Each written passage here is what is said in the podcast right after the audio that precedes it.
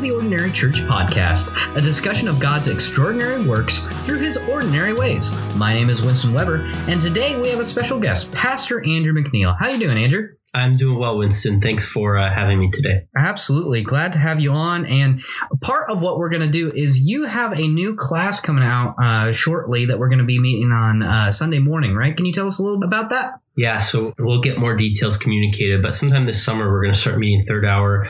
And the first topic uh, we're going to go through is Old Testament overview. It's a topic I'm excited about. It's a topic that I'm get to pursue in my studies at school, kind of more in a focused manner.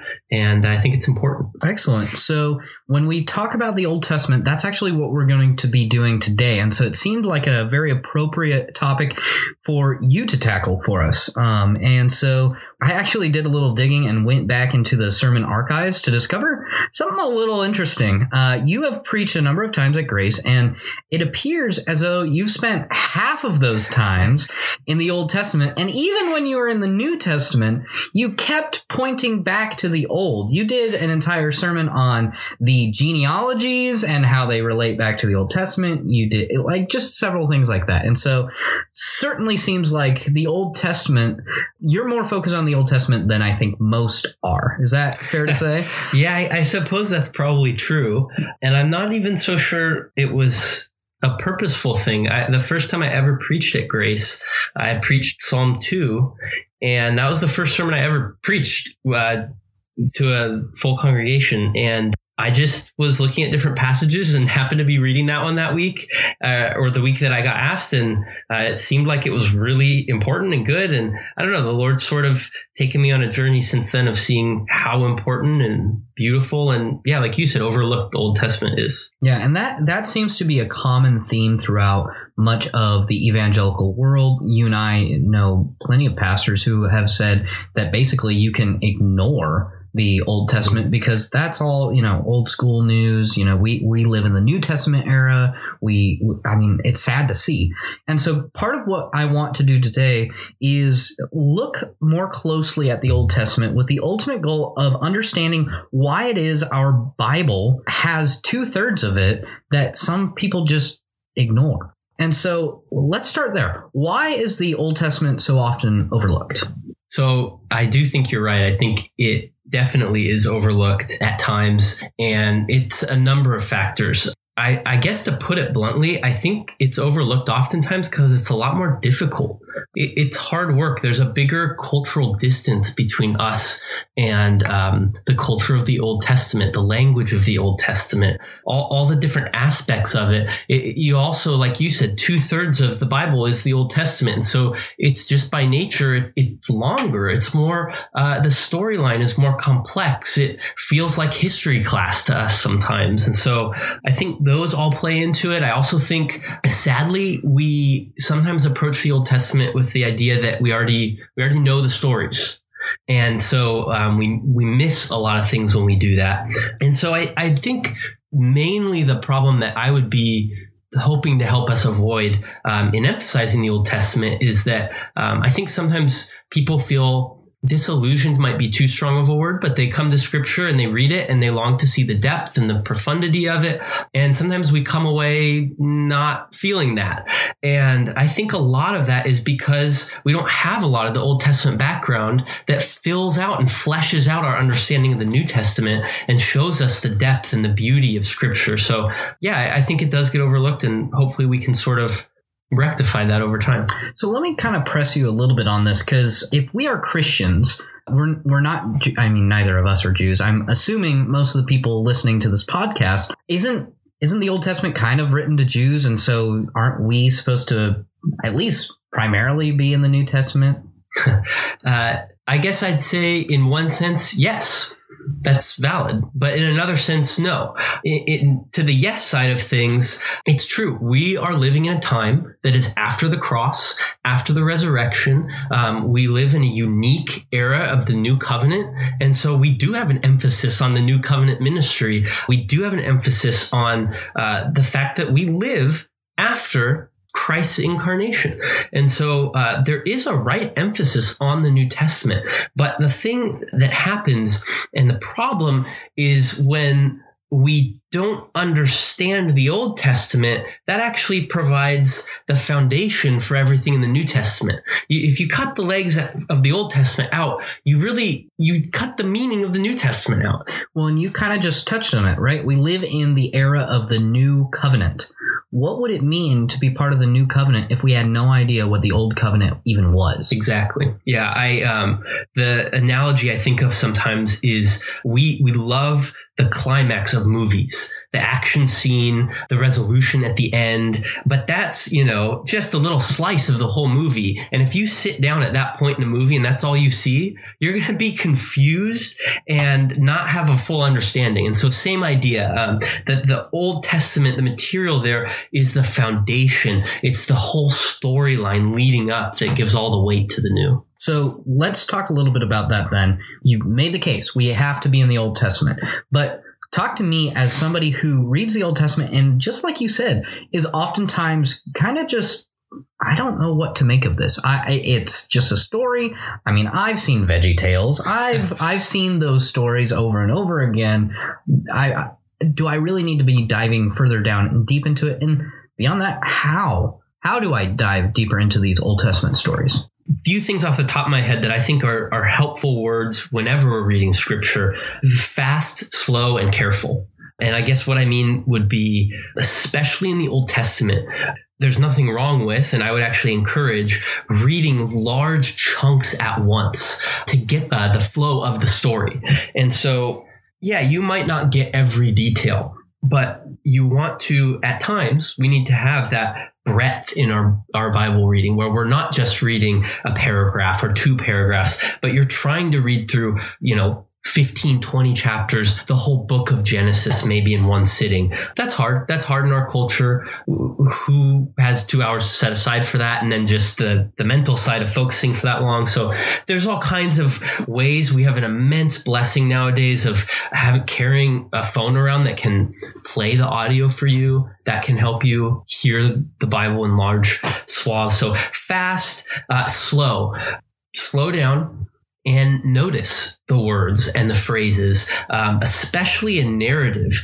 The authors the authors are brilliant in the way that they write and and God obviously as the ultimate author has caused these beautiful ways of words being repeated or phrases being repeated and one author playing off of another and themes weaving throughout. And so um, the beauty really is there when when we're able to to go slow and focus and to meditate and to chew. And i mentioned this already but um, just the blessing that we have nowadays there is a bigger cultural gap, but we have at our fingertips access to to preachers, to resources, to all sorts of ways um, to sort of bridge those those gaps of of understanding. Um, and I think the last thing I mentioned was careful, um, read carefully. And I guess uh, what I mean by that is there are different genres in the Old Testament. You don't read Genesis the way that you read the legal codes in Leviticus, and you don't read those the way you read Proverbs, which uh, is even a slight bit different than Psalms or something like that. And so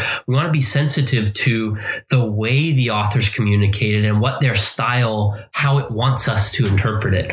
We want to be aware of that. We want to be careful. As far as those different genres go, what are they? Yeah. Okay. So really the the big ones we could break it into three and and just say narrative, poetry, and prophecy really. We could talk about legal texts as a fourth but in general those are what you're going to see in the old testament mostly narrative. And so just sort of a crash course on those um, uh, when you're reading narrative that's that's doctrine dramatically displayed through a story. Hmm. and so in, in, narrative you're looking for how are the characters described? Um, like i mentioned earlier word repetition or phrase or thematic repetition or all those different types of you know, literary devices that you learned maybe as a, a child, but paying attention to those in narrative. Um, narrative's a, a, really, it's a, it's an epic display of, of who God is. It's, it's my favorite genre personally.